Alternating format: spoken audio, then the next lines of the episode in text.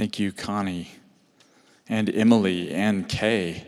The kingdom of God is on the move, huh? We are looking at the kingdom of God in a series. This is week two, the kingdom of God, a biblical perspective. And we're seeing that the kingdom is a key theme in the Bible, is it not? The beautiful thing about it, it's not just an idea or a theology to look at, but it's a story that we're drawn into. We actually participate in the kingdom of God. So as we study it, we look into the scriptures, we pray, and the Lord says, You have a role to play. I have given you gifts. I've given you the power of the Holy Spirit, and you actually get to partner with me in expanding the kingdom of God, a kingdom of love. Our text this morning is Genesis 12, so if you want to look there, I'll have slides for you to see it. This text is one of the most important in the entire Old Testament. It is what I call a fountainhead passage, one that embodies and explains many themes that unfold in the Old Testament and the New Testament. And like the passage we looked at last week, Genesis 1, this is a kingdom passage we saw last week that the kingdom of God was in the heart of God from the very beginning. Man and woman were created and called to rule and reign with God, serving his vice regents on the earth. But because of our rebellion against God, we forfeited our right to rule with God. Do you remember that? Those of you that heard that last week. Today, we're going to see that part of God's kingdom solution is the calling of Abraham and Sarah. So Genesis 12, 1 to 9 says this. Now the Lord said to Abram, Go from your country and your kindred and your father's house to the land that I will show you. I will make of you a great nation, and I will bless you and make your name great, so that you will be a blessing. I will bless those who bless you, and the one who curses you I will curse and in you all the families of the earth shall be blessed. So Abram went, as the Lord had told him, and Lot went with him. Abram was 75 years old when he departed from Haran. Abram took his wife Sarai and his brother's son Lot and all the possessions that they had gathered and the persons whom they had acquired in Haran, and they set forth to go to the land of Canaan. When they had come to the land of Canaan, Abram passed through the land to the place at Shechem, to the oak at Moreh. At that time, the Canaanites were in the land. Then the Lord appeared to Abram and said, To your offspring I will give this land. So he built there an altar to the Lord who had appeared to him. From there, he moved on to the hill country on the east of Bethel and pitched his tent, with Bethel on the west and Ai on the east. And there he built an altar to the Lord and invoked the name of the Lord. And Abram journeyed on by stages toward the Negeb. This section falls into two main parts. You can see it there in verses 1 to 3. God calls Abraham, and Abraham responds to God in verses 4 through 9. We're going to unpack these two parts. And as we do, I'm going to ask you to view these nine verses through the lens of the kingdom of God. This passage reveals first and foremost that the Lord who saves and blesses the nations is found in these passages here. And the Lord calls his people to partner with him in bringing salvation and blessing to all the nations of the world. The first part here, look at verses 1 through 3 here. And I, I want to preface by saying Abram was a pagan. He lived about 2,000 years before Jesus. He was married to a lady named Sarai, and his name ends up eventually changed to Abraham, and her name ends up changed to Sarah. And because we're more familiar with these names, I'm actually going to use them. And Stephen did this actually in Acts 8. He spoke of Abraham and Sarah. So, Abraham's father, Terah, was an idolater. This helps paint some of the picture here. He worshiped other gods. This Abraham's father and Abraham actually lived in a city called Ur of the Chaldeans when the Lord first called him. Ur was an ancient Sumerian city in current day Iraq. Little geography here. This city where Abraham lived was devoted to their local moon god, Nana. Why is this important? I'm not just giving you geeky information. First, what the author is conveying is that Abraham did not know God. In fact, he worshiped idols, false gods, and is a lost soul. So, what is about to happen between God and Abraham is an act of grace. Second, the author is linking this story of Abraham to the story in the previous chapter, chapter 11, about the Tower of Babel. And we'll come back to this in just a minute. So look at verse 1 here. The Lord said to Abram, Go from your country. So the Lord spoke to him. What's interesting about this word here, this is the same language that's used in the creation story that we looked at last week. Then God said. So the creative God of the universe is speaking again in this passage, calling forth new creation, this time through Abraham and Sarah, who live in darkness and serve other gods. However, the text doesn't specify exactly how the Lord spoke to Abraham.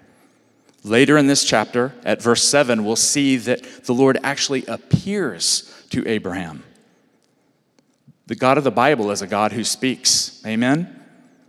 Who appears, who reveals, who gets involved in our lives. We interact with the same God today. One of my favorite quotes by Richard Foster, the author says, The God of the Bible did not get laryngitis. God still speaks today. He says to go he tells Abraham and Sarah to leave their country, their kindred, their father's house. This is a sequence of increasingly intimate things that underscore the cost of the call here. I can't help but think, as I read this, of the same command given by Jesus to his disciples.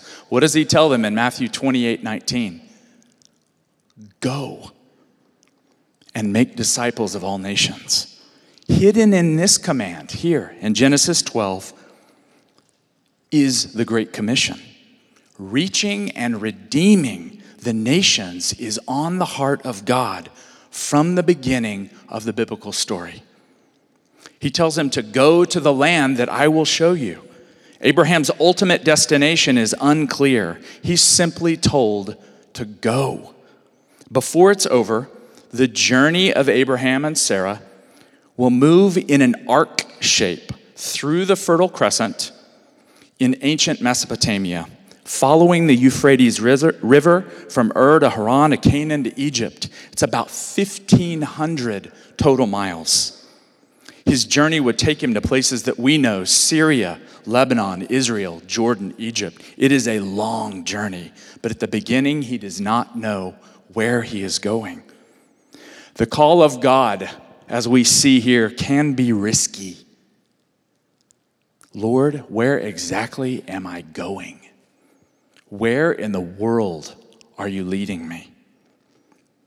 As I was pondering this, I thought of a famous Frenchman, a physicist and philosopher named Blaise Pascal. He lived in the 17th century and he wrote a series of reflections called the Pensées. And in them, he appeals to readers to navigate life using the full power of reason under the direction of God. Accordingly, Pascal proposes an argument now known as Pascal's wager. Some of you know that. It came to mind as I was looking at this passage about Abraham. In short, Pascal argued that we can bet or wager with our lives in one of two ways. One, we can bet that there is a God and live for him, like Abraham did here. Or two, we can bet that there is no God and live as if God does not exist. Pascal proposes that it is more reasonable to bet your life on God's existence and live for Him especially in light of the possibility of eternal existence. The point is, there is an element of risk in faith, is there not? Abraham's life illustrates this clearly. The Lord spoke to him. He had a choice to make. Do I bet my very life, my family, all that I am, all that I have, that this God is real? That I'm being called to put it all on the line to answer and follow. Yes, a life of faith can be more demanding, but I'm here to tell you this morning it can also be more rewarding. We see in the text at verse 2 these promises begin to roll out. In verses 2 through 3, here are seven promises clustered together. What's called a heptad, or a group of seven, something that's found in both the Old Testament and the New Testament. We find the Apostle Paul using this in Ephesians 4, clustering things to, together. The first promise, look at what the first promise is there in verse 7. What is it? I will make of you a great nation. This is remarkable in light of what Genesis 11:30 says. Abraham's wife Sarah was barren. She had no child. And this is who the Lord chooses a woman who can't have children. As the story unfolds, Sarah does give birth to Isaac. So, a first step of fulfillment to the promise comes to fruition. From this tiny little family will come a great nation, Israel. So, this theme of God bringing forth life out of barrenness, both physical and spiritual, becomes a recurring theme through the rest of the Old Testament. The king, in all his power, mercy, and kindness, takes our barrenness, our barren situations, and brings forth the life of the kingdom. sensing something this morning. Actually, I know that this touches a nerve with some of us who have trouble getting pregnant, and I am sensing that we're actually supposed to pray for people this morning. So during ministry time, I'm going to ask if, if this is a, a nerve for you and you're having difficulty getting pregnant, we want to pray. Why? Because the scriptures teach us to do that. We're not proclaiming that anything is guaranteed to happen, but we pray because the scriptures teach us to. They say lay hands on people, so we're going to do that this morning. Is that all right? The second promise amplifies the first. It simply says that to be made into a great nation means the Lord's blessing rests on you. The third promise here, what does it say? I will make your name great. This is interesting for a couple of reasons. One, it subverts the story in the previous chapter. Do you remember what happened with the Tower of Babel? What did the people say? Come, let us build ourselves a city. And what do they say? Let us make a name for ourselves. Old Testament scholar, a guy named Victor Hamilton, says this the builder's aggressiveness is matched by Abraham's passiveness. If his name is ever to become great, it will not because of any self initiated effort. The great name will be a gift, not an achievement. Secondly, the promise to make Abraham's name great is royal language. Listen to this it's the language of the kingdom. Later in Genesis chapter 17, Abraham is promised that kings will come forth from him. And Sarah is actually called the mother of kings. Here in this promise, right here, is the kernel of the kingship of Israel. Later, God will say to King David, I will make your name great. And in the New Testament, as we were singing this morning, we see that the messianic son of David, the Lord Jesus, the King of all kings, is given what? The name above all names, Paul says in Philippians 2. The fourth promise, look here, look at the text, says, These things happen. Why? So that you will be a blessing. This is linked to the first command of go. So it means this If you go, Abraham, then you will be a blessing. Another commentator says this that this verse right here is pivotal. For the blessings of God are not to be turned in on Abraham. A great nation, blessed. A great name, yes. But Abraham must be more than a recipient. He is both a receptacle for these blessings and a transmitter of them. Do you see that? He's blessed so that he can in turn be a conduit of the blessing and love and presence of God.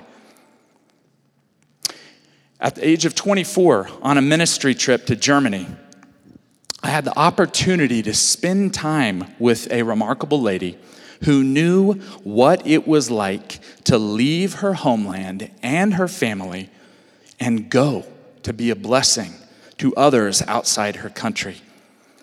Jackie Pullinger, born in 1944 in Croydon, a town in South London, says that she was called by the Lord through the scriptures, this passage, in fact, through dreams and through prophetic words. And the Lord told her to go.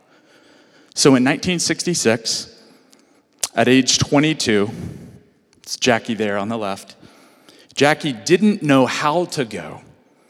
So she looked up missionary societies in the white pages there in London. She was told that she couldn't go by the first group that she contacted until she was 25 because you must first attend missionary training school. Instead, being the obedient person that she was, Jackie spoke with a vicar, a clergyman, in East London. When this vicar heard her story, he said, Jackie, why don't you get on a boat and ask God to tell you when to get off. He was probably discerning something about this fiery young woman. She replied, Is this a good idea? Is this right? And the vicar said, Jackie, it's biblical, actually. God told Abraham and Sarah, Leave, and I will tell you where to go. He didn't know where he was going, Jackie, and he spent a number of years getting there, but he went because he believed. So Jackie said, the vicar was smart. He encouraged an adventure. Maybe I should I would share Jesus with one sailor. Maybe I would stop in Singapore and play the piano for some people. I couldn't lose. Maybe I would be gone a few weeks. That wasn't the case. Jackie ended up getting off the boat in Hong Kong and going to Kowloon. I have an image up there that you can see the walled city known as the City of Darkness. It was an illegal city that was left out of the treaty between Britain and China. You can see it there in the background is Hong Kong and the mountains, and they're squished like a mildewed sandwich there. That is the walled city. Listen about it. Some 50,000 people crammed into this 16 acre, 14 story high place, making it the most densely populated spot in the world by 1987. It became a prime spot for unfettered illegal activities, triad gangs, drug dealing, prostitution, you name it. A friend asked Jackie to teach in a school in the walled city a few days a week. She liked being there, the place and the people. When asked about what it was like to be in the walled city, Jackie said, One in four people in the world lives like this anyway. I could have been born here, been sold to a brothel, or had needle marks on my arms. Why wasn't it me? I got to choose to believe in Jesus, and I would like to give others here the same choice. That is precisely what Jackie Pullinger did. Over the next four decades, Jackie and teams she mobilized helped thousands of people come to Jesus, get off opium and other drugs, leave lives of prostitution and triad gangs, and establish new lives in community and business. Her work has spread from Hong Kong to the Philippines and other places along the Silk Road affected by opium trade. You can read her mind blowing story in the book Chasing the Dragon. It's a dangerous read, but I dare you to read it. True, many of us won't get on a boat, get off in a city of darkness, or establish a ministry among triad gang members, prostitutes, and drug addicts. Some of you might. But the same word that God spoke to Abraham, go, that inspired Jackie, can ring in our ears now. How and where is God calling you to go? The point is to respond and learn to take bold steps. It might entail going to serve with Steve Hartman and others at the nursing home, or volunteering with Gretchen to read with at risk students at Greystone Elementary, or establishing a mentoring presence at John Marshall High School just a few blocks from here. Why? Because we have been touched by the love of God and we grow in the love of God as we go. The fifth and sixth promises here, look back at the text. The Lord says that he will bless those who bless Abraham and curse those who curse him. This speaks of personal protection of Abraham and Sarah and his family. In the rest of Genesis, things go well for those who treat Abraham well and things play out negatively for those who do not treat them with respect. A clear example of this is seen later when Pharaoh tries to steal Sarah. Do you remember it? To take him as his wife. Consequently, Pharaoh's palace is struck with plagues. Pharaoh returns Sarah smartly to Abram and tells him what? To go so this Hebrew word keeps popping up in this story over and over go, go, go. This story actually foreshadows the subsequent Exodus story when the Lord strikes Egypt with plagues and delivers Israel from slavery. We're going to look at this next Sunday, actually, because it conveys many things about the kingdom of God. The seventh and final promise here is the culmination. Listen to this. In you, all the families of the earth shall be blessed. So notice the progressive buildup of the previous promises. Do you see it? Abraham alone is blessed. Abraham's name is used as a blessing.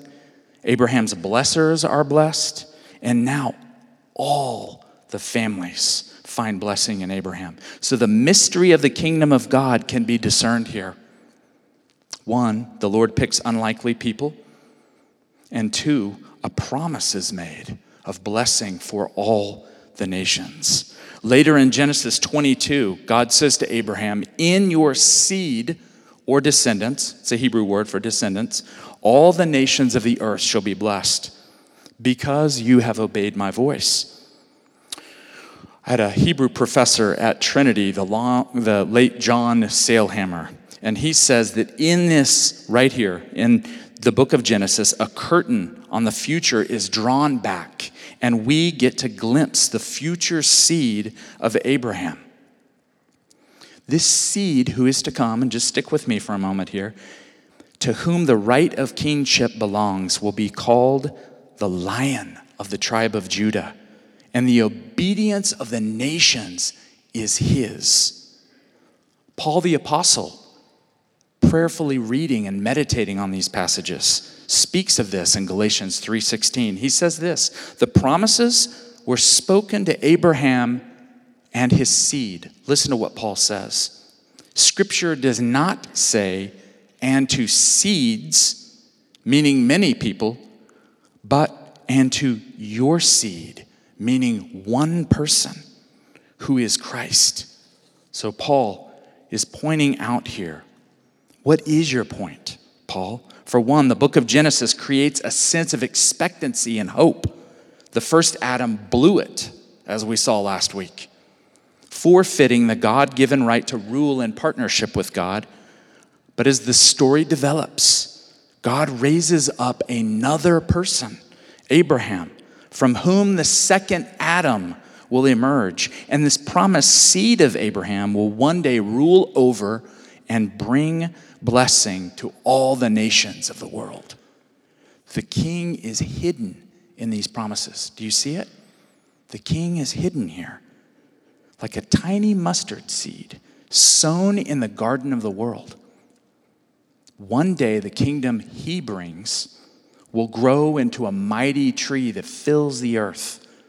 This brings us to the second section here, which we'll look at briefly. At verse 4, we see that Abraham, what does he do? Responds to God, gets on the boat. So Abraham went. If you recall, the Lord said, Go in verse 1, and now this verse explains that he did what? He goes. He went. The Lord spoke, Abraham listened, and he obeyed. This is why Abraham goes on in the New Testament to be included in the Hall of Fame of faith in Hebrews 11. Listen to what Hebrews 11:8 says about Abraham. By faith, Abraham obeyed when he was called to set out for a place that he was to receive as an inheritance. And he set out not knowing where he was going. He took his nephew Lot with him. And Abraham was how old? 75 when he departed from Haran. These details remind us of a couple things. One is that God could have taken Lot and used him for the promises to come to fruition, but he doesn't. The second thing is that 75 year olds have an important role to play in the kingdom of God.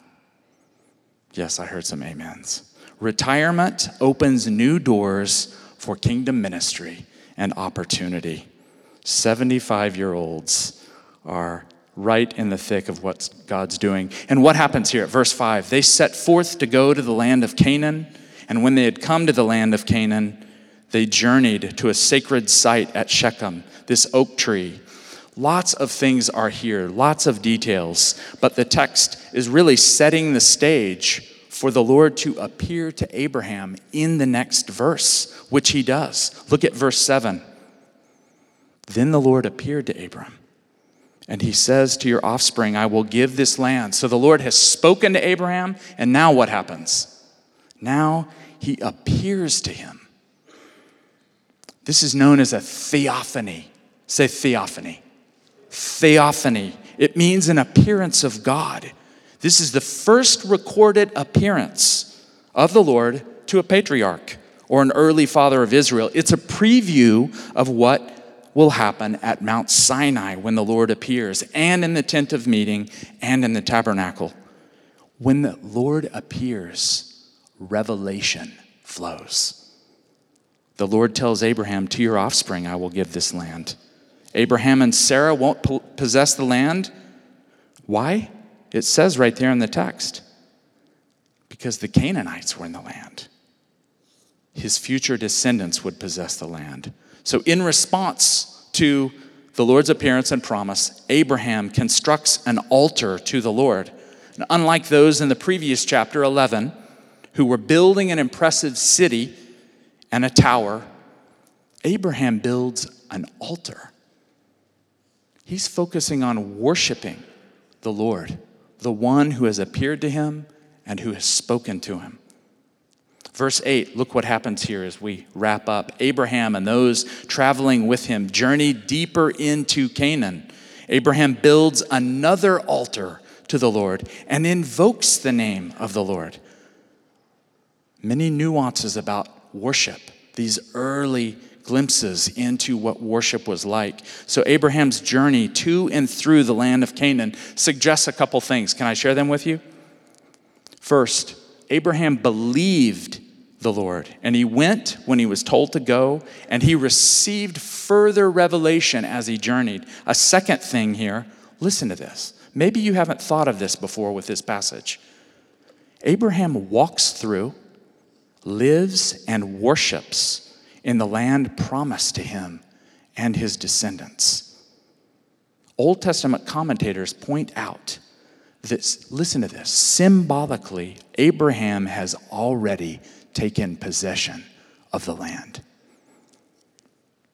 Through his actions, the Exodus deliverance and conquest of the promised land are already accomplished.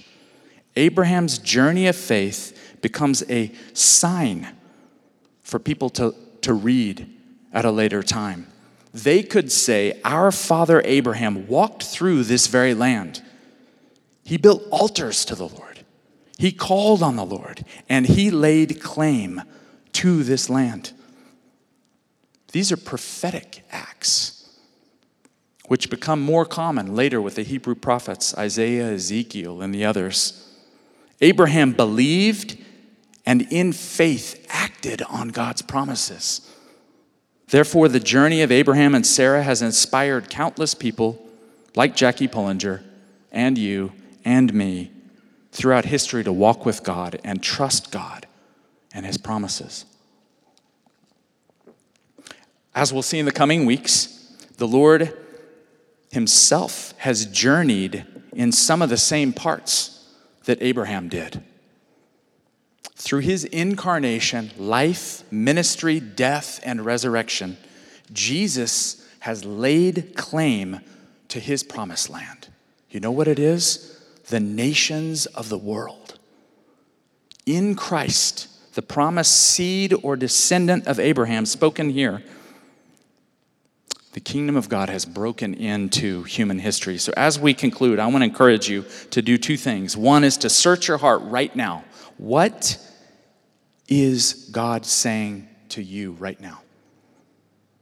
Where are you in your journey with God? What step of faith is God asking you to take?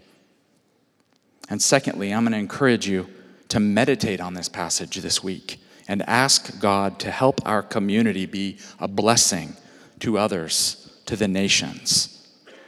Pay attention to where the Lord is sending you. Did you know we're all sent? All of us are sent to carry the kingdom of God wherever we were, wherever we are at work, at work, at school, in nursing homes, to plant churches around the world. We all carry the kingdom of God. So, Lord, we ask you as we sit before your word today to speak to us. I ask, Holy Spirit, right now that you would come and bring the revelation that only you can bring. Speak to us. Tell us where to go.